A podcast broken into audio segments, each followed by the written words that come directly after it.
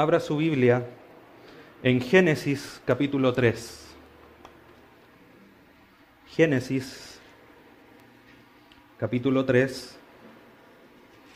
Y vamos a tomar los últimos tres versículos de este capítulo para ver la segunda parte o el segundo tema de la serie La Salvación que comenzamos el domingo pasado, en el cual estuvimos estudiando los versículos previos del capítulo 3 donde veíamos la caída del hombre como inicio de la historia redentora de Dios, para poder comprender de mejor manera de qué necesitábamos ser salvos o de qué necesitamos ser salvos.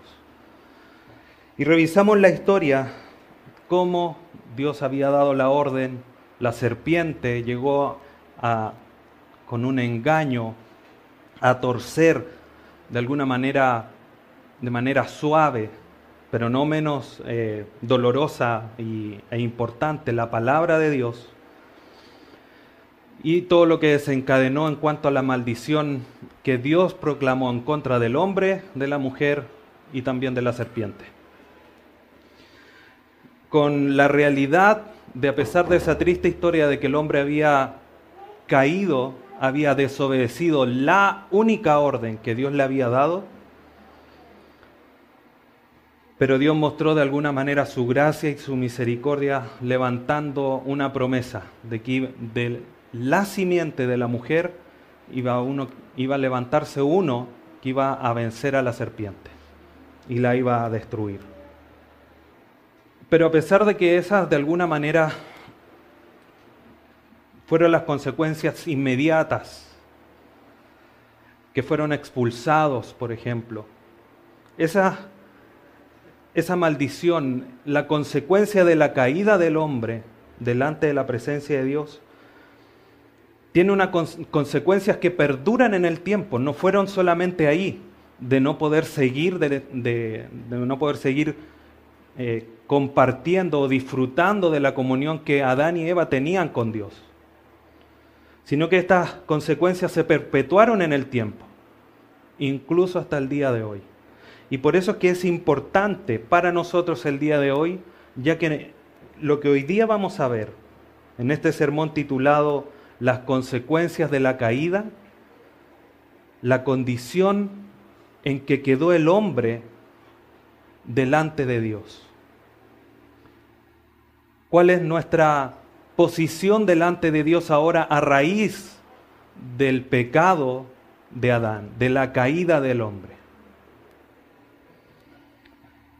Vamos a leer versículo 22 al 24 de Génesis 3. Y dijo Jehová Dios, He aquí el hombre es como uno de nosotros, sabiendo el bien y el mal. Ahora, pues, que no alargue su mano y tome también del árbol de la vida y coma y viva para siempre. Y lo sacó Jehová del huerto del Edén para que labrase la tierra de que fue tomado.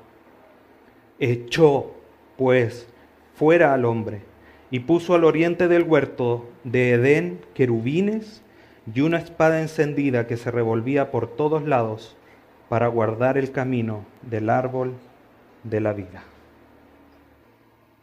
El relato de esta sección de este capítulo es interesante como Moisés, que es el autor de Génesis, el Espíritu Santo le revela lo que Dios había dicho posterior a haber dado la maldición a los tres involucrados en esta historia. Y la exclamación del versículo 22 es una exclamación terrible, pero también una exclamación llena de amor y de misericordia de parte de Dios.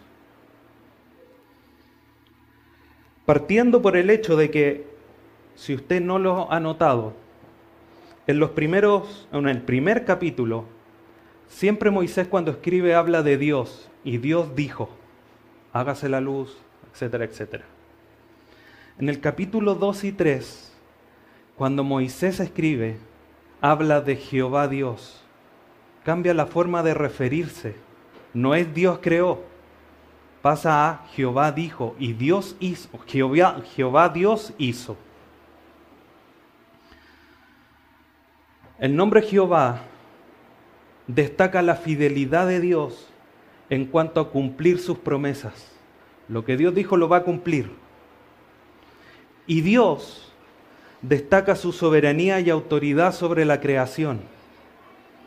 Por lo tanto, vemos aquel lleno de amor, de misericordia que creó al hombre y le dijo, come del huerto, te va a sustentar, te va a cuidar, te va a proveer lo que necesitas. Pero también está el Dios soberano, el que tiene la autoridad sobre todas las cosas creadas sobre la tierra. Este Dios, nuestro Padre eterno, es el que se dirige en esta sección y hace esta exclamación, he aquí el hombre es como uno de nosotros, sabiendo el bien y el mal. Evis Carballosa dice lo siguiente, la justicia de Dios demanda el castigo del pecador. Por su amor y compasión determinan la imposición de condiciones de vida que fueron calculadas para ayudar en la realización del estado perdido del hombre y la búsqueda de una liberación salvadora. El Dios de toda gracia es también Dios de justicia, dice el doctor Evis Carballosa.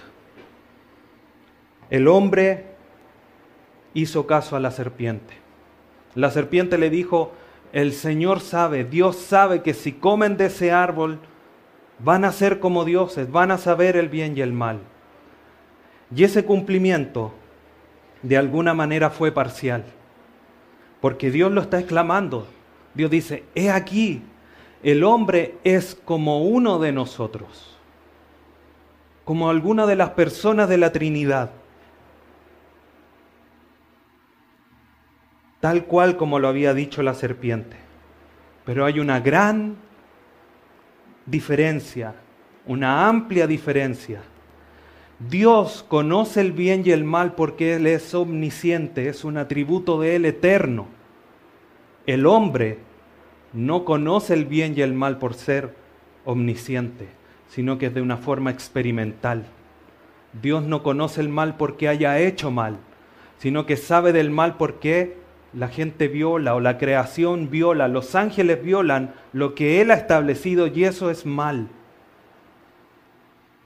En ese sentido el hombre pasó a ser, como el texto dice, como uno, no uno de nosotros, sino como uno de nosotros en cuanto al conocimiento, pero es un conocimiento mucho más, por decirlo de alguna manera, básico, más superficial de lo que es el bien y el mal.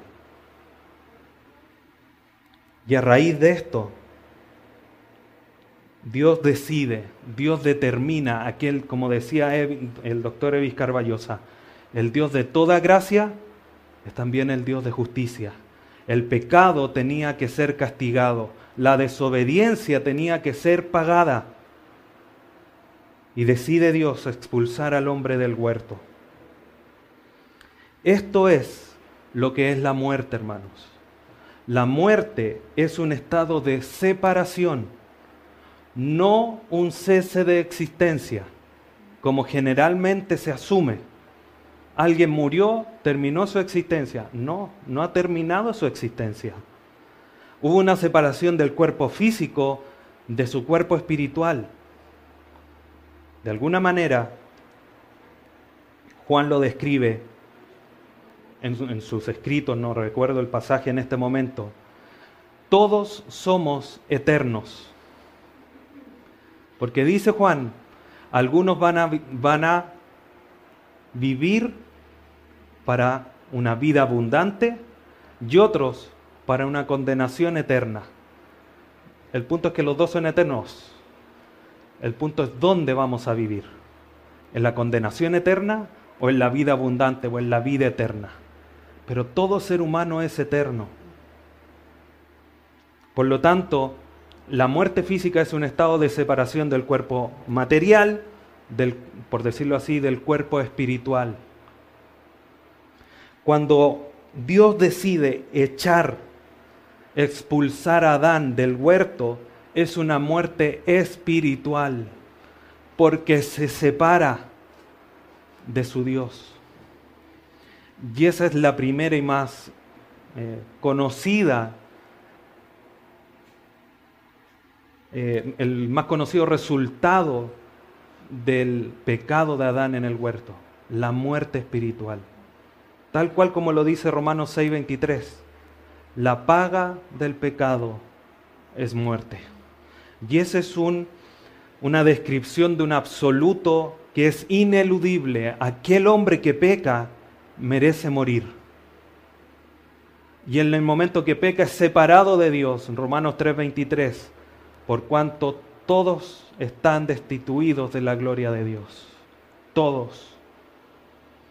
Y este juicio fue ejecutado por Dios en Adán y toda la humanidad. Pero decíamos al inicio, Dios mostró su amor y su misericordia. Y uno podría preguntarse, pero ¿cómo demuestra Dios su amor y su misericordia al expulsar a Adán del huerto, aquel lugar, aquel lugar, aquel jardín que Dios había creado de una manera especial para que el hombre pudiese vivir, pudiese sustentarse, tener familia, procrear, etc. Pero la respuesta está en la segunda parte del versículo 22. Ahora pues, que no alargue su mano y tome también del árbol de la vida y coma y viva para siempre. Dios evitó al expulsar, no solamente como un castigo del pecado, sino que al expulsarlo, evitó Dios que el hombre se acercase al árbol de la vida, comiese del árbol de la vida. El árbol de la vida le daba al hombre la vida física. Si el hombre en esta condición caída, en esta condición maldita por Dios, se acercaba al árbol y comía, su estado iba a ser eternamente caída. Esa iba a ser su condición. Y aquí lo exclama bien el Señor, en ese amor y en esa misericordia. No vaya a ser que coma del árbol de la vida y eternamente mantenga esta condición. Echémoslo. Una segunda razón para ser expulsado. Y esto muestra este amor y misericordia no solamente para evitar eso, sino que, como decía el doctor Evis Carballosa, porque está preparando todo. No soluciona el tema de la redención de manera inmediata, lo proclama, lo promete en Génesis 3.15 para un cumplimiento miles de años posterior cuando viniera Jesucristo. Y así hacer posible la, futura redención, la, la futura resolución de este gran problema en la que la humanidad está el día de hoy. No era necesario que él cumpliese la condena de su pecado fuera del huerto y fuera de Dios. Otra cosa a considerar, la vida del hombre no es algo innato de parte, de, de parte nuestra, no es algo que venga de nosotros es de parte de Dios, porque Dios creó un árbol de la vida del cual el hombre comía y tenía vida. No es propio del hombre, viene de parte de Dios. Se alejó del árbol de la vida el hombre y comenzaron a decaer sus años. Posteriores, obviamente en la historia hay otras situaciones que agregan, digamos, el acortamiento de los años de vida del hombre. De mil aproximadamente a lo que hoy día vivimos 80, 70 años, como dice el salmista. Pero la vida no es algo del hombre, sino que es una provisión de Dios. Y noten el versículo 23, este cambio drástico y terrible del estilo de vida en la que el hombre se enfrenta. Y lo sacó Jehová del huerto del Edén para que labrase la tierra de que fue tomado. Antes de la caída el hombre tenía que administrar el huerto. Obviamente tenía que eh, sacar la maleza, por, por ejemplificarlo así. Cuidarlo, que todo estuviese ordenado. Pero la tierra fácilmente le daba de los frutos. Subía un vapor y regaba todo. Muy distinto a lo que hoy día nosotros vemos, de que llueva. En esa época no llovía, Adán no supo qué es lo que era la lluvia. Eso era antes de la caída. Posterior a la caída, versículo 22, 23 que acabamos de leer, el hombre tiene que labrar la tierra. Antes de la caída, la tierra estaba al servicio del hombre. El hombre cayó, pecó, es maldito por parte de Dios. Ahora el hombre es un servidor de la tierra. El hombre está preso de la tierra, esclavo de la tierra porque tiene que trabajarla, tiene que labrarla para que la tierra no le dé cardos ni espinos, sino que le provea de fruto para el alimento. Por eso Dios le dice, con el sudor de tu frente serás esclavo, tendrás que trabajar esta tierra para que te produzca el alimento. Un cambio drástico del estilo de vida que tiene Adán y Eva. Versículo 24. Echó pues fuera al hombre. Ese echó tiene una contundencia y una fuerza en el texto original, en el hebreo, que es expulsó, lo echó fuera, sin posibilidad de volver, cerró la, como se puede decir, cerró la puerta por dentro del Señor y no le dio llaves al hombre para que pudiese volver a entrar al huerto. Y puso al oriente del huerto de Edén querubines y una espada encendida que se revolvía por todos lados para guardar el camino del árbol de la vida. No solamente lo expulsó, aquel Jehová Dios que cumplía sus promesas, pero que tiene toda la autoridad, lo expulsó. Y no solamente cerró la puerta por dentro, sino que puso dos grandes protecciones, querubines, seres angelicales que según los entendidos y a la luz de lo que la palabra nos muestra, son los que resguardan el acceso inmediato a Dios y resguardan la santidad de Dios. ¿Cómo podemos saber eso o deducir eso? Porque son dos los querubines que se tallaron para el propiciatorio, para estar sobre el arca, con sus alas extendidas adelante. Y dice Jehová cuando le habla a Moisés, de en medio del propiciatorio, sobre esta cubierta hecha completamente de oro, y en medio de las alas de los querubines que estaban hacia arriba y adelante, la presencia de Dios se manifestaba a Moisés para hablarle y él instruyera al pueblo. Los guardianes de la presencia del Señor lo entendemos a la luz de este pasaje en Éxodo 25, que son los que resguardan la presencia de Dios. Ellos resguardan ahora la santidad. Nadie se va a acercar. El hombre es pecador, alejado de Dios, muerto espiritualmente, no se puede acercar ahora al árbol de la vida y al árbol del conocimiento del bien y del mal y a todos los demás árboles que estaban en ese momento ahí. Y otra cosa, una espada encendida que se revolvía por todos lados para guardar el camino del árbol de la vida. ¿Qué es lo que significa esto? La verdad es que hay mucha discusión de qué es lo que es, a qué hace referencia. Por lo tanto, solamente nos vamos a quedar con el relato bíblico que es una espada encendida o una espada de fuego que revolotea. Podríamos deducir que es la palabra del Señor, pero no hay claridad en cuanto a, ser categóricos, quizás como lo somos o lo podríamos ser con lo de los querubines, con el pasaje de Éxodo 25. Por lo tanto, hermanos, a la luz de, estos pasajes, debemos de considerar lo siguiente. Este relato de Génesis 3, que es un relato terrible en cuanto a la historia humana, nos muestra el juicio de Dios por el pecado. Adán y Eva tenían que obedecer solo una orden de parte de Dios. No coman de ese árbol, del fruto de ese árbol. Y desobedecieron. Dios podría haber dicho, ya, pero era un fruto, lo comentamos el domingo pasado. Pero Dios considera tan grave el pecado que Él no dejó pasar la instancia y castigó al hombre por su, desobediencia y le hizo un juicio. Y eso a nosotros nos debe de hacer considerar. No pensar hoy día, oye, ayer pequé, dije una mentira, no pasó nada.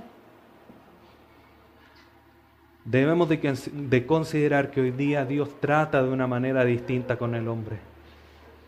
Él ha, entregado a su Hijo y ha reconciliado consigo al mundo de alguna manera, quizás un, un poco difícil de comprender, no solamente a sus hijos, a quienes han creído en Él, sino que al resto de la humanidad, no de forma completa, lo ha restablecido con Dios. Así lo relata Pablo en una de sus cartas. Pero eso no quiere decir que Dios se aire, se enoje en contra de los que pecan. Este juicio de parte de Dios entregado, hecho por Dios, no es un juicio que puede deshacer la voluntad humana. Va a sonar un poco chistoso esto, pero son como estos juegos que habían antes o por el cable, donde hombres tienen que correr por una ruta y escalar, correr por una viga angosta eh, y le van golpe y tiene que llegar al final. Imagínese a Adán y Eva tratando de llegar al árbol de la vida con una espada cortando así. O sea, el primer paso terminan en cuadritos. Ni una posibilidad de que el hombre pudiese volver a estar en la presencia de Dios, simbolizada en el huerto, porque ahí es donde Dios bajaba a tener comunión con Adán y Eva. Ni una posibilidad de que el hombre pudiese deshacer ese juicio. Por lo tanto, solo queda una demostración, o una salida, mejor dicho, que los efectos de esta desobediencia y de este juicio solamente pueden ser salvados o deshechos de parte de Dios. Por eso fue Dios el que tomó animales e hizo eh, con las pieles vestidos para Adán y Eva. Él fue el que proveyó para que cubriesen su vergüenza delante de Dios. Por lo tanto, podemos decir que si la humanidad iba a ser salva, esa salvación tenía que venir de parte de Dios. La, la caída de Adán, hermanos, tiene cuatro grandes consecuencias hasta el día de hoy y la raza humana o la humanidad está inmersa en estas consecuencias. Primero, la culpa del pecado, la culpa del pecado ha sido imputada a toda la humanidad, así lo dice Romanos 5. Por cuanto si por el pecado, o sea, el pecado entró por un hombre y ha hecho toda la humanidad, en Adán estaba representado toda toda la humanidad. Por eso no podemos decir, pero si el que pecó fue Adán, ¿por qué tengo que pagar yo los pecados? Como muchos quizás lo pudiesen pensar. Pero Romanos 5 es claro. Deje una marca en, Génesis y vamos a Romanos capítulo 5, vamos a leer algunos versículos de este capítulo, para tener esto claro. Romanos capítulo 5.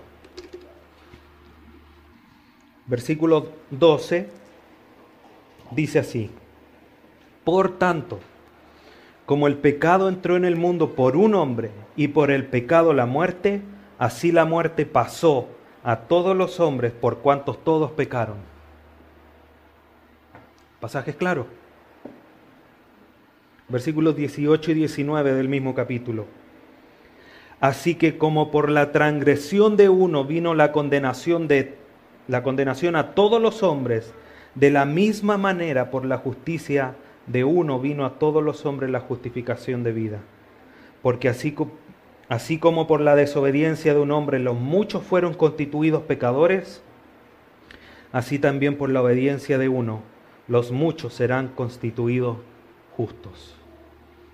Entonces, frente a este comentario, a esta respuesta que nos podrían dar de decir, pero si Adán fue el que pecó, no yo, decir sí, pero el que tenía que morir era Adán, no Jesucristo. Y Jesucristo hoy día da la salvación, hoy día da la puerta para que podamos ser justos delante de los ojos de Dios. Eso como respuesta quizá en algún momento de evangelismo. No quedarnos ahí tratar de explicar de, esta posición de representativa de Adán en cuanto a toda la humanidad, sino que llevarlo, sí está bien, pero considera lo siguiente, hay uno que vino y murió por todos para dar solución. Y no quedarnos tratando de quizás comprender esto. Esa es la primera gran consecuencia. Segundo, el pecado de la caída está adherido al hombre y las generaciones posteriores a Adán han caído en esta naturaleza corrompida y depravada de pecado. Y vamos a revisar algunos pasajes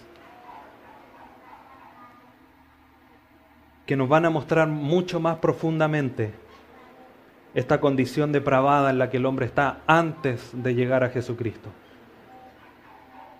Toda la vida del hombre ha sido afectada, espiritual, física, emocional e intelectual. Eso es porque el pecado está en el hombre, está en la naturaleza, como dice Efesios 2.3, que lo vamos a revisar en un momento más. Tercera consecuencia, el hombre es incapaz de producir algo que haga conseguir el favor de Dios. No puede, porque está muerto. Y lo vemos inmediatamente.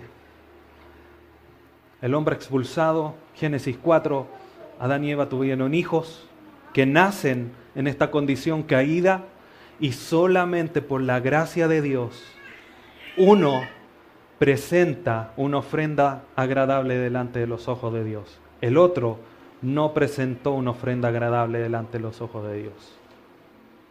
¿Por qué? Porque Dios es Dios de gracia y de alguna manera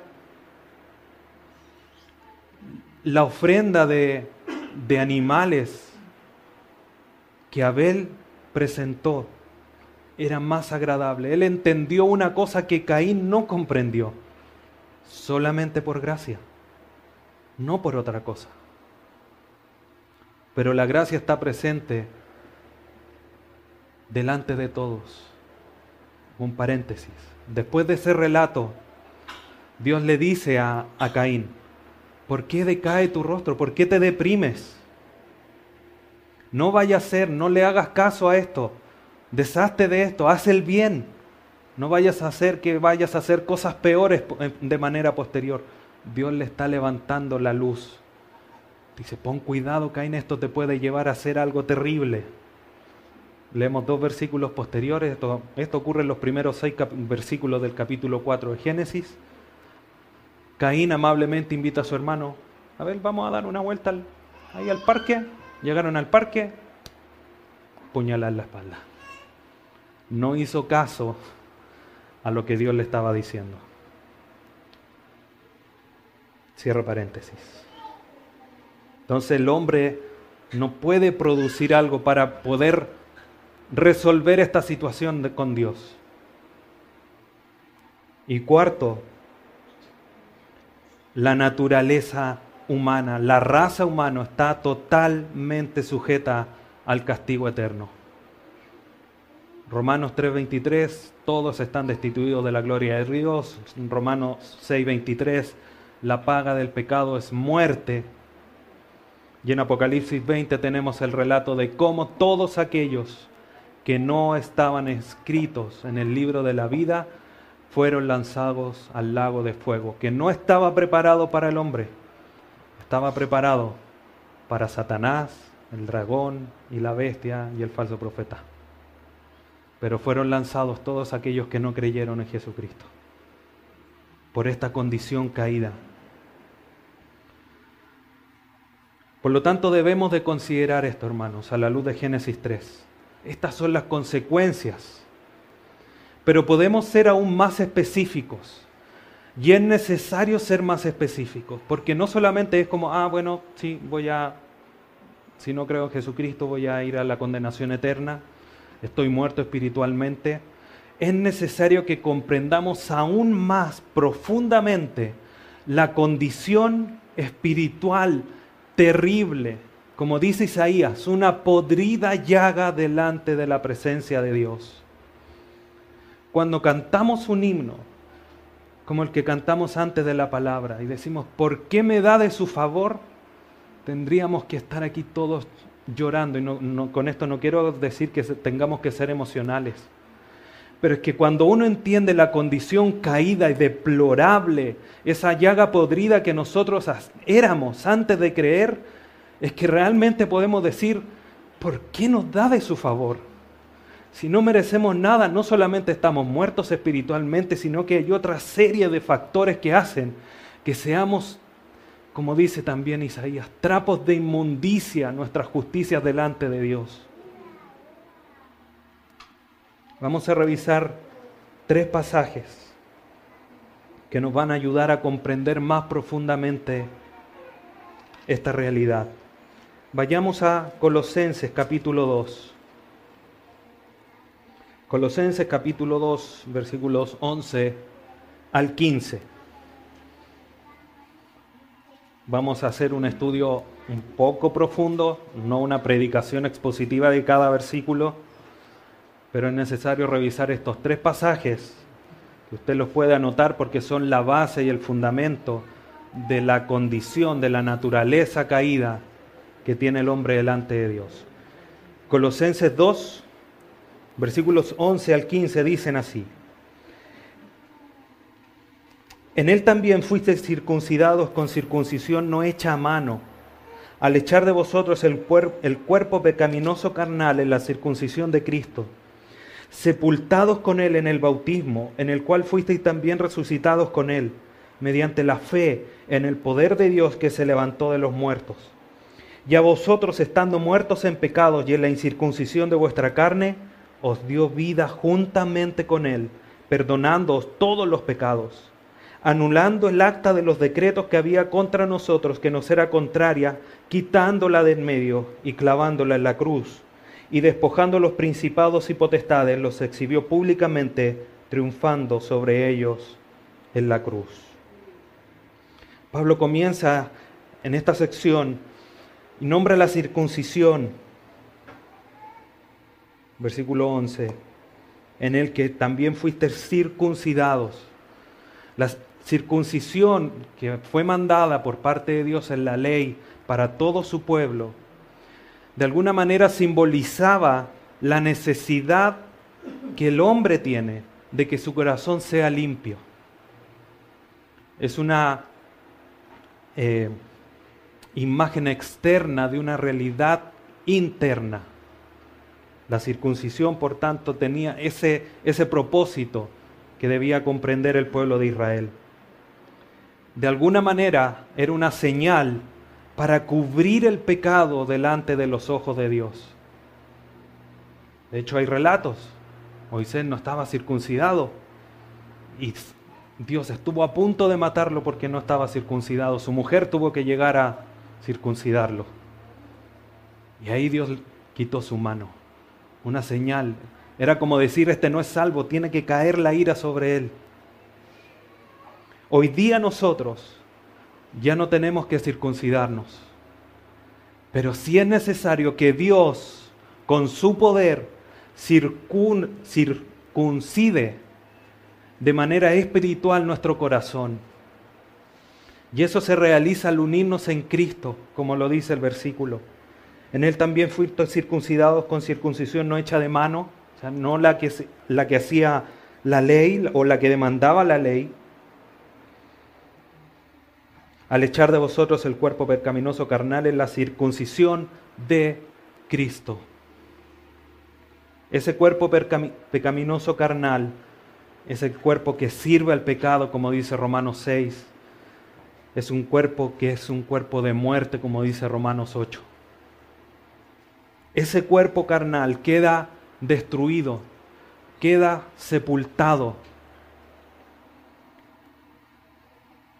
¿Dónde? En el bautismo. Por eso, una vez más, es necesario comprender que el bautismo tiene que ser por inmersión. Porque como dice Romanos 6, demuestra la realidad de ser sepultado y de nacer a una nueva vida, salir de la tumba a una nueva vida.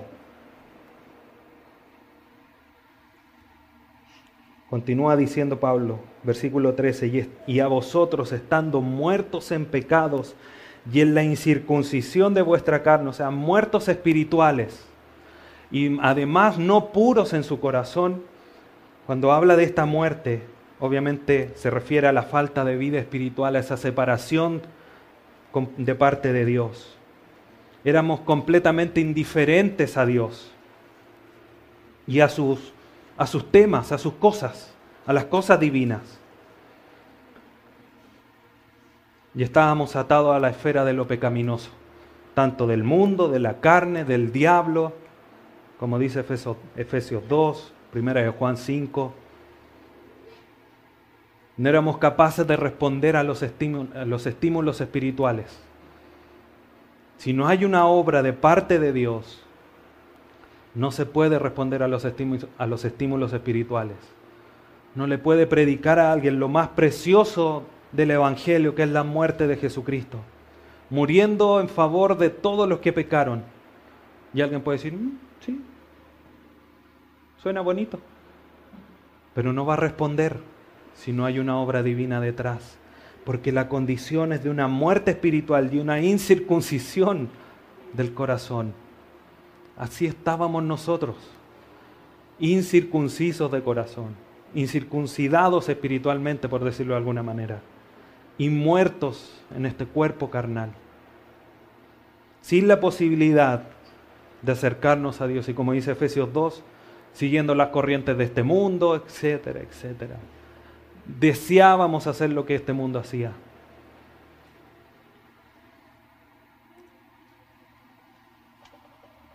Y a vosotros estando muertos, versículo 13, pecados y en la incircuncisión de vuestra carne, os dio vida juntamente con él, perdonando todos los pecados. 14, anulando el acta de los decretos que había contra nosotros.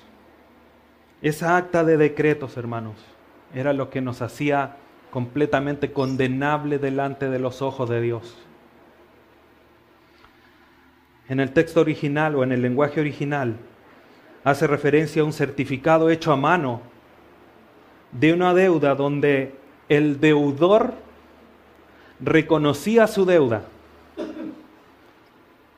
Era como si nosotros tuviésemos que hacer un listado, empezar.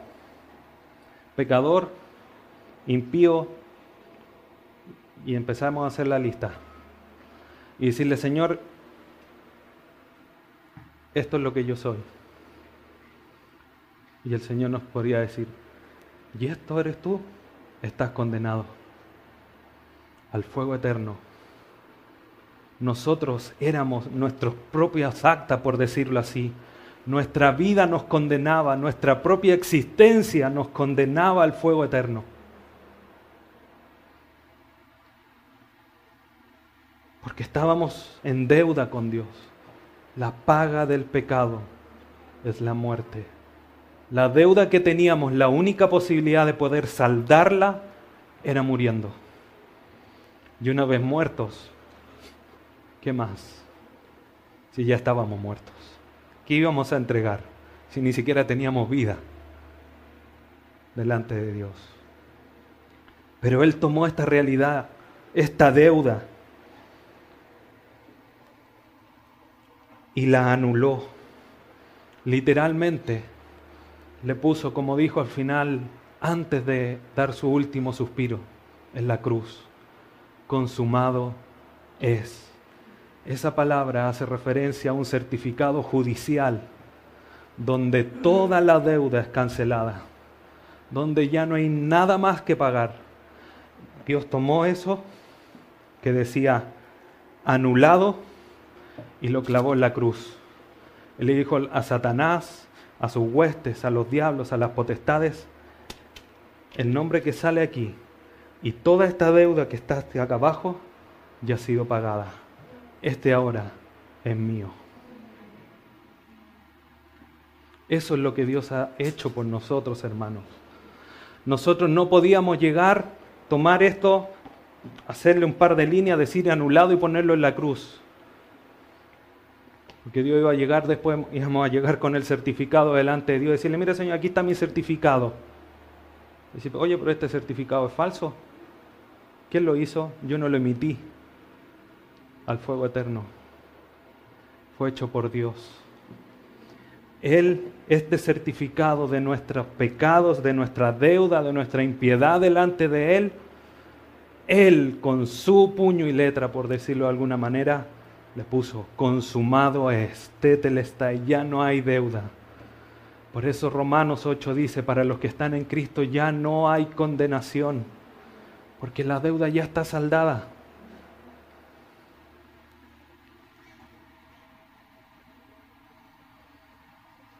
Acompáñame a Efesios capítulo 2. Este pasaje ya lo hemos estudiado. Las predicaciones están en la página, en el canal de YouTube. Si quiere usted profundizar un poco más o recordar más profundamente esto, lo puede volver a escuchar. Pero es necesario tomar algunas porciones de este capítulo para, como decía al inicio, que podamos comprender más profundamente la condición depravada en la que nosotros estábamos. Efesios capítulo 2, versículo del 1 al 3. Efesios 2, del 1 al 3. Y Él os dio vida a, nos, a vosotros cuando estabais muertos en vuestros delitos y pecados en los cuales anduviste en otro tiempo siguiendo las corrientes de este mundo, conforme al príncipe de la potestad del aire, el espíritu que ahora opera en los hijos de desobediencia, entre los cuales también todos nosotros vivimos en otro tiempo en los deseos de nuestra carne, haciendo la voluntad de la carne y de los pensamientos, y éramos por naturalezas hijos de ira, lo mismo que los demás.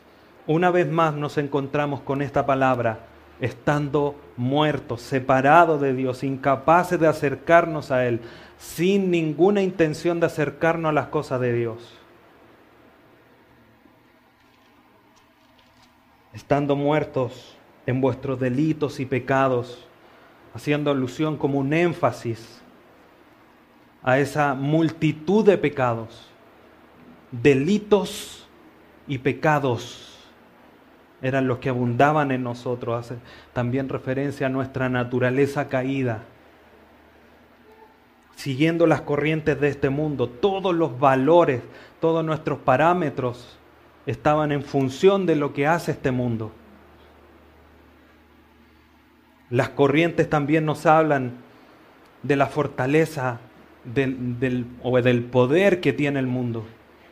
Uno cuando se mete a un río la corriente lo si el río es caudaloso, por supuesto, no en esta época donde hay tan poca agua, pero si vamos al sur, en los ríos donde hay mucho corriente de agua, uno se mete y el río lo arrastra. Así tal cual era nuestra vida. No éramos llevados por la corriente de este mundo, completamente guiados por Satanás, haciendo la voluntad de la carne, haciendo todo lo contrario a Dios. Gálatas 6. Las obras de la carne son, ya hace un listado, mas el fruto del Espíritu es. Todas las obras de la carne, haciendo la voluntad de la carne. Y eso obviamente está lejos de los deseos, de la voluntad y de los pensamientos que Dios tiene. Lo único, que hacíamos era cumplir los, los requisitos y la exigencia de la carne la carne nos pedía pecar, allá pecábamos. Déjeme. No, no deje nada. Acompáñeme a Tito. Después de Timoteo. Tito capítulo 1, versículo 15. Tito 1:15. Todas las cosas son puras para los puros mas para los corrompidos e incrédulos nada es puro. ¿Por qué? Pues hasta su mente y su conciencia está corrompida. Cuando Pablo a los de Éfeso le dice, esto éramos por naturaleza, habla de, ese nacimiento, tal cual como lo dice David. En pecado me concibió mi madre, no porque la madre de David hubiese pecado, hubiese cometido adulterio, y de ahí nació David, sino porque nació en pecado. David comprendía esto de que en Adán estaba representado y que eso se fue propagando de generación en generación. Por eso David exclama, en pecado me concibió mi madre, y lo vemos reflejado aquí en Efesios 2. Por naturaleza, por nacimiento éramos hijos de ira. Y el último pasaje que vamos a revisar es quizás el más decidor, el más claro, el más concreto en cuanto a la condición caída del hombre. Romanos capítulo 3. Romanos capítulo 3 del versículo 10 al 18, Pablo hace una exposición de todo lo que el hombre es, haciendo una inculpación, mostrando la culpabilidad del hombre. En los primeros dos capítulos, Pablo, en, resumen, hace dos grandes cosas. Primero, les muestra que no hay unos mejores que otros en cuanto a judíos y a gentiles. Segundo, que están todos bajo pecado. Y una vez que establece eso, les dice, ahora les voy a mostrar la condición deplorable en la que están. Una por una les voy a mostrar. Él sanciona tres grandes cosas del hombre. Primero, su carácter del versículo 10 al 12. Segundo, las conversaciones en el versículo 13 y 14. Y la conducta del versículo 15 al 18. Y todo esto basado en las mismas escrituras. Pablo no, aquí no va, obviamente inspirado por el Espíritu Santo, no es creativo en tratar de inventar, sino que cita las mismas escrituras para mostrar la culpabilidad del hombre. Y aquí, hermanos, nosotros debemos observarnos a nosotros mismos. Muchos podrían decir, yo no era tan malo antes de llegar a, Cristo.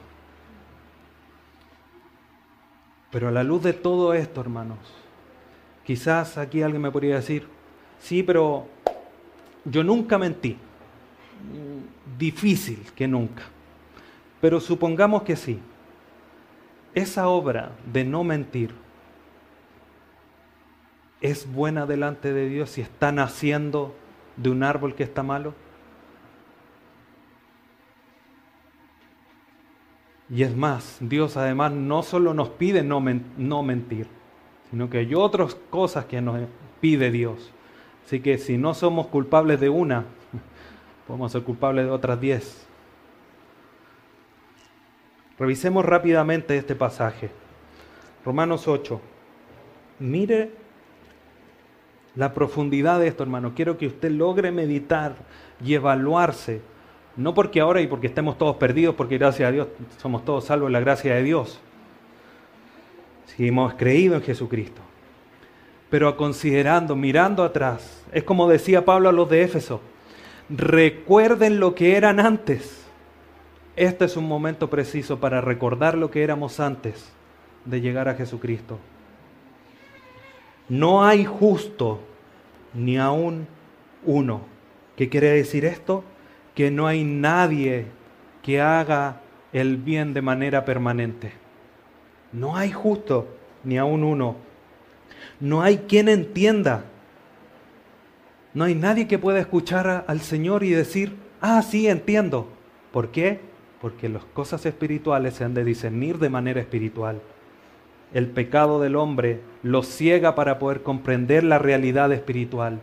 Por lo tanto, no, era, no hay justo, no hay quien entienda, no hay quien busque a Dios. Lo veíamos con anterioridad. El hombre está muerto espiritualmente, no responde al estímulo espiritual, no quiere nada con Dios. ¿Cómo lo iba a buscar si ni siquiera lo entiende? El hombre está alejado de Dios. El único que el hombre tiene es un camino de perdición. Y fue Dios el que salió al rescate del hombre, porque Él no lo buscaba, Él salió a buscar, Él vino en rescate de lo que se había perdido.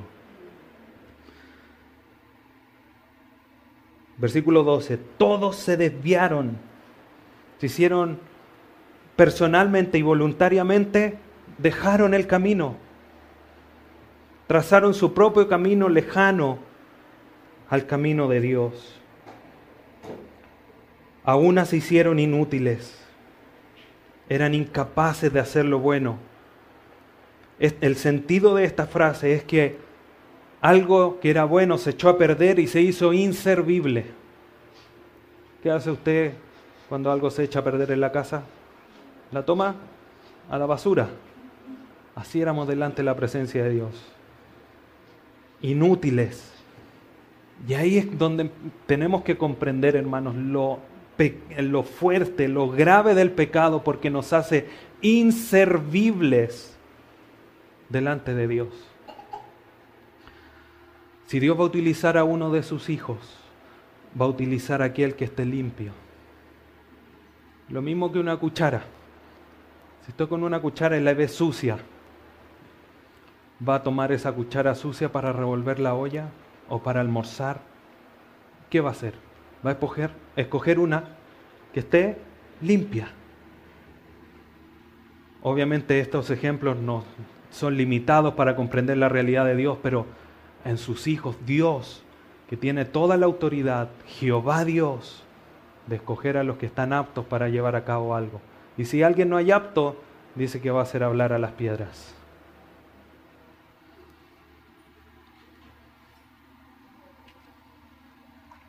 Todos se desviaron, aún se hicieron inútiles. No hay quien haga lo bueno. No hay ni siquiera uno.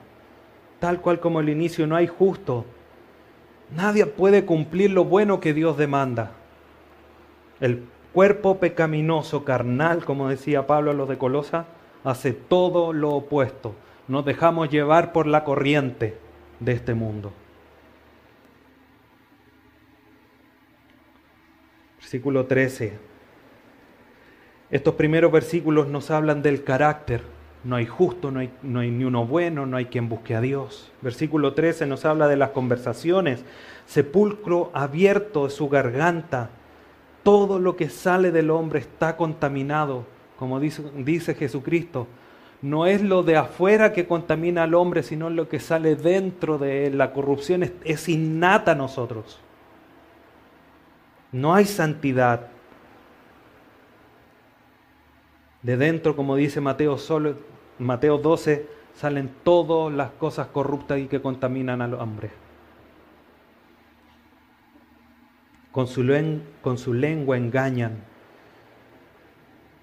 El hombre es mentiroso, son, puede decir palabras suaves, pero son dañinas. Y esto demuestra que el hombre que no ha creído en Jesucristo y que dice mentira es hijo de Satanás. Porque Juan 8 dice que Satanás es padre de mentira. Veneno de áspides hay en sus labios. Las palabras del hombre son destructoras y se comparan con el veneno de la serpiente. Su boca está llena de maldición y de amargura. Y esto obviamente demuestra lo que está en su corazón. De la abundancia del corazón habla la boca si en la boca de los impíos hay maldición y amargura, eso, de eso es lo que está lleno su corazón. Versículos 13 y 14 entonces nos hablan de la forma de hablar de nuestras conversaciones. Versículo 15. Sus pies se apresuran para derramar sangre. Y esto muestra esta progresión del pecado. El hombre comienza a hacer cosas malas, a mentir, a robar y termina matando. Si no es cosa de ver el mismo ejemplo que citábamos, Caín y Abel. Caín mostró una ofrenda, se deprimió, hubo amargura y como le hizo caso hubo una progresión más allá, mató a su hermano. Derramó sangre. 16. Quebranto y desventura hay en sus caminos. Calamidad y ruina. Y eso tal cual como los días de Noé. Calamidad y ruina. Se casaban, se descasaban, se volvían a dar en casamiento. Así tal cual va a ser cuando venga el Hijo del Hombre, dice Jesucristo en Mateo 24. 17. Y no conocieron camino de paz. Eso muestra y señala la vida de iniquidad o de inquietud, porque no conocen la paz. Jesucristo dijo, mi paz les dejo, mi paz les doy, pero no la paz que da este mundo, la paz efímera, la paz que se, se va entre medio de los dedos como el agua.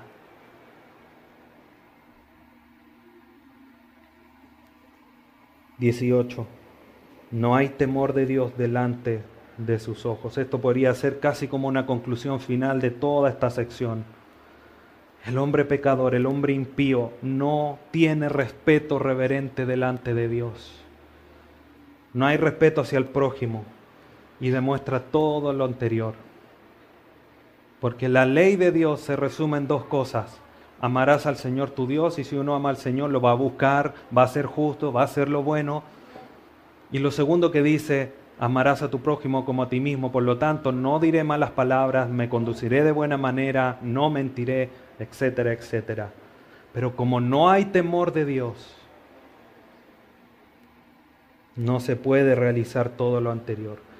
Estas son, hermanos, Colosenses, Efesios, Romanos y en suma con Génesis 3, la base firme de la condición en la que está el hombre antes de conocer a Jesucristo. Luego de la caída, nuestro estado de depravación delante de los ojos de Dios es tal cual como lo describen estos pasajes. Podríamos sumar algunos más, por supuesto, pero quizás de manera central estos tres pasajes nos muestran cómo somos delante de Dios. Por eso era necesario que viniera Jesucristo. Porque esta condición depravada nos hacía merecedores de ir al fuego eterno. Nacimos y veníamos con un brazalete que decía, por decirlo así, envía al infierno por pecador. Ni una esperanza, ni una de poder llegar. Es como llegar a una fila interminable, tengo que cobrar un cheque para poder comprar las cosas de la casa y una fila interminable. Dice, vamos a repartir números, reparten números, dice, 100 números. Dice, hoy que me llegue, que me llegue. Y entregan el 100 a la persona que está delante suyo. Ni una posibilidad. Desventurados completamente, como dice Jesucristo a una de las iglesias en Apocalipsis 3. Y no saben ustedes que son unos desventurados, desnudos, da una, algunas características más. Así estábamos delante de los ojos de Dios, directo, directo, un viaje sin escalas, sin pausas al infierno.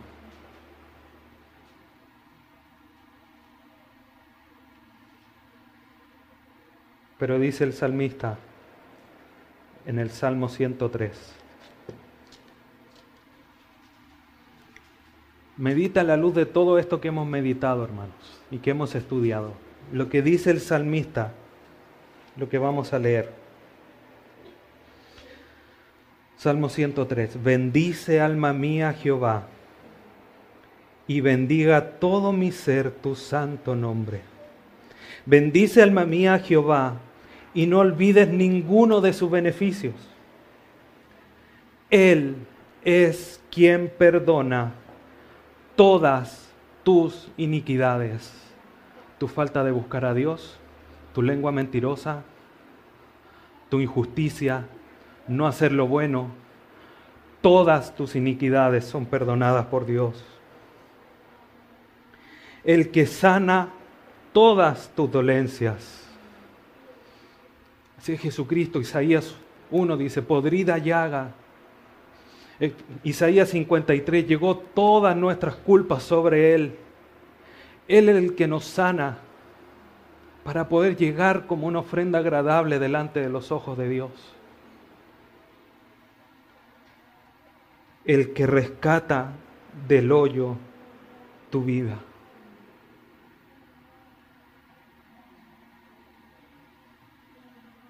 Estamos en un pozo, en lo más profundo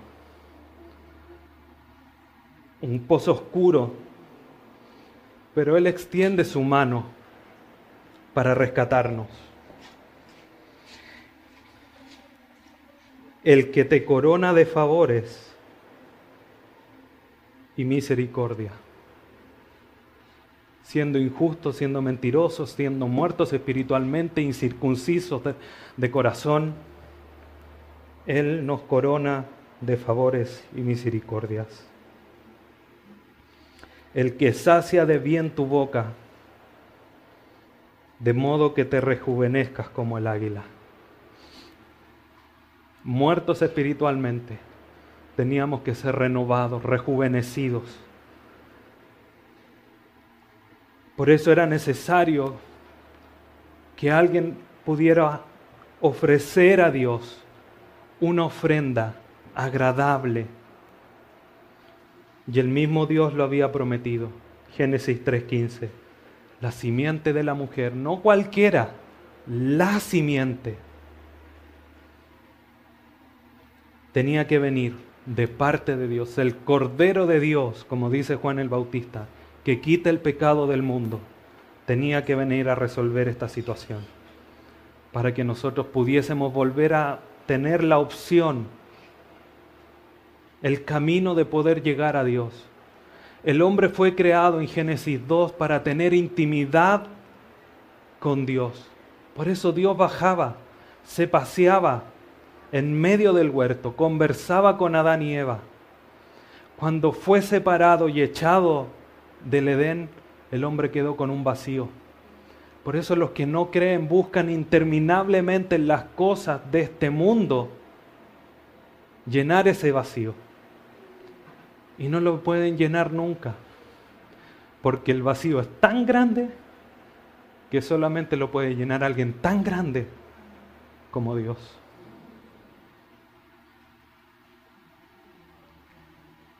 Es importante que comprendamos esto, hermano. Como les decía, por eso cuando cantamos y decimos, ¿por qué me da de su favor?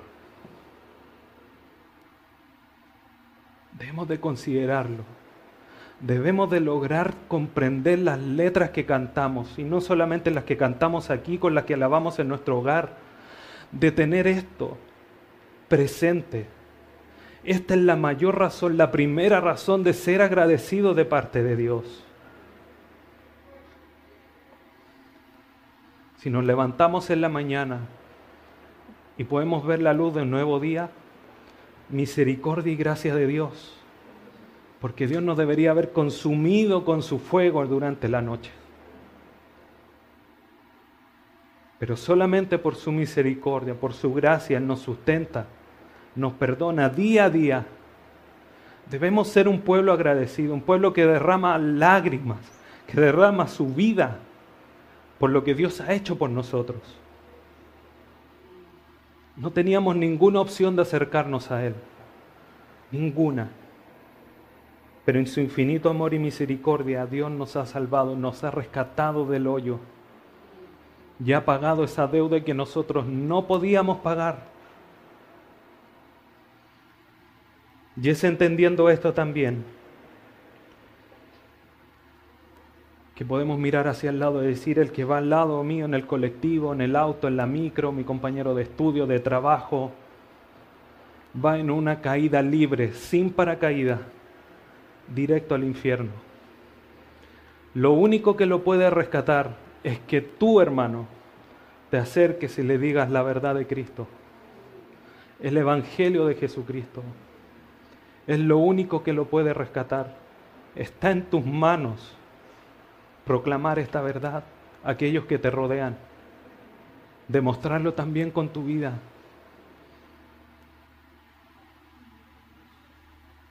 Alguien ponía un ejemplo y con esto termino. Si va alguien en un auto y va directo a chocar o directo a un acantilado, ¿qué haces tú? ¿Te quedas callado, indiferente? Si no, acelere nomás, dele. De alguna forma haces señas, te paras delante, le, haces, le mueves los brazos, le haces cambios de luces, lo que sea para poder alertarlo de ese gran peligro en el que está. Nosotros debemos de considerar la realidad espiritual. Esa persona espiritualmente, como les decía, va a un foso lleno de fuego por una eternidad. ¿Qué estamos haciendo? Para decirle, vas a la condenación. Es nuestra responsabilidad porque nosotros ya la conocemos. Nosotros ya hemos disfrutado esto. Como dice el salmista, Dios ya nos ha coronado de favores y misericordias. No seamos egoístas, porque es egoísmo no compartir esto. Aquellos que aún no lo saben, aquellos que aún no conocen a Dios, aquellos que aún nos rodean y que pueden ser salvos. No podemos cerrar la puerta. No podemos. Dios quiere que todos procedan al arrepentimiento. Y Él estimó que nosotros fuésemos los responsables de llevar este mensaje, de que Dios nos ha perdonado a pesar de que éramos podridas llagas, ha dado a su Hijo para que hoy día nosotros podamos ser salvos. Y nosotros que ya lo somos, como les decía, debemos de considerarlo para vivir una vida más consagrada. Si tienes un pecado que aún no abandonas, hermano, mira la cruz. La sangre derramada en la cruz es perdón de todos, pero no para que lo sigas aguachando, para que lo sigas domesticando, sino para que lo abandones. Porque la gota de sangre, cada gota de sangre derramada en la cruz, es para que tú te santifiques en tu vida para que lo abandones. Y si no puedes, mira a Cristo, porque Él te dice, todo lo puedes en mí, porque yo te fortalezco. No es que nosotros lo hagamos, sino que en dependencia de Dios lo hacemos. Para el cristiano no existe el no puedo. El no puedo en el cristiano son palabras de un incrédulo, porque en Cristo todo lo podemos. Dios les bendiga, hermanos, les guarde, les proteja y nos ayude a vivir agradecidos y cada día en mayor santidad. Oremos. Padre eterno, gracias te damos en esta mañana por, por, por tu salvación. Señor, éramos tan depravados, tan terribles, tan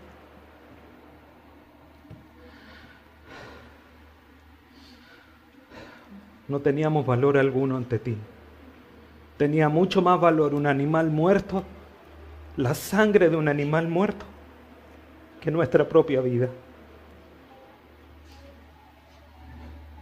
Pero a la luz de tu palabra, Señor, te agradecemos, porque hemos visto a Jesucristo y lo iremos comprendiendo, que nos vino a rescatar cumpliendo tu fiel promesa de que vendría de la simiente de Eva, tal cual como lo, lo lo creyó Adán, de que iba a venir uno y que iba a destruir a la serpiente y le iba a quitar la autoridad que tenía.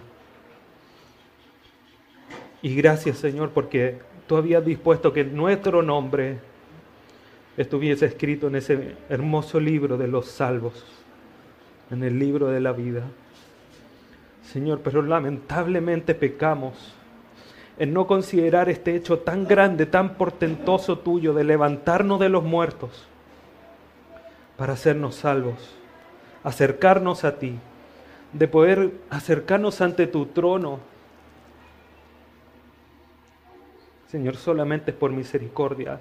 Y fallamos en ser agradecidos y fallamos en despojarnos de todo el pecado que teníamos, que costó la sangre de nuestro Salvador en la cruz. Ayúdanos a considerar esto todos los días que nos queden de nuestra vida en esta tierra, para vivir en forma agradecida, vivir de una manera más santa y por supuesto que también vivir una vida con ojos de evangelio, con vista de evangelista, para mirar a aquellos que se pierden y que aún no te conocen y que nos rodean tan cercanamente. Es nuestra responsabilidad. Somos deudores con ellos porque tú ya no has perdonado. Así también debemos de buscar que su vida sea perdonada también por tu palabra, por todo lo que tú eres. Gracias te damos, Dios bendito. Gracias por tu palabra, por la salvación, por todo lo que nos das. Gracias porque nos coronas con favores y misericordia a pesar de todo lo que somos, lo que éramos y lo que somos actualmente. Y permítenos ser mucho más semejantes a ti a la luz de estos mensajes. Te bendecimos en esta mañana por medio de tu Hijo Jesús nuestro Salvador. Amén.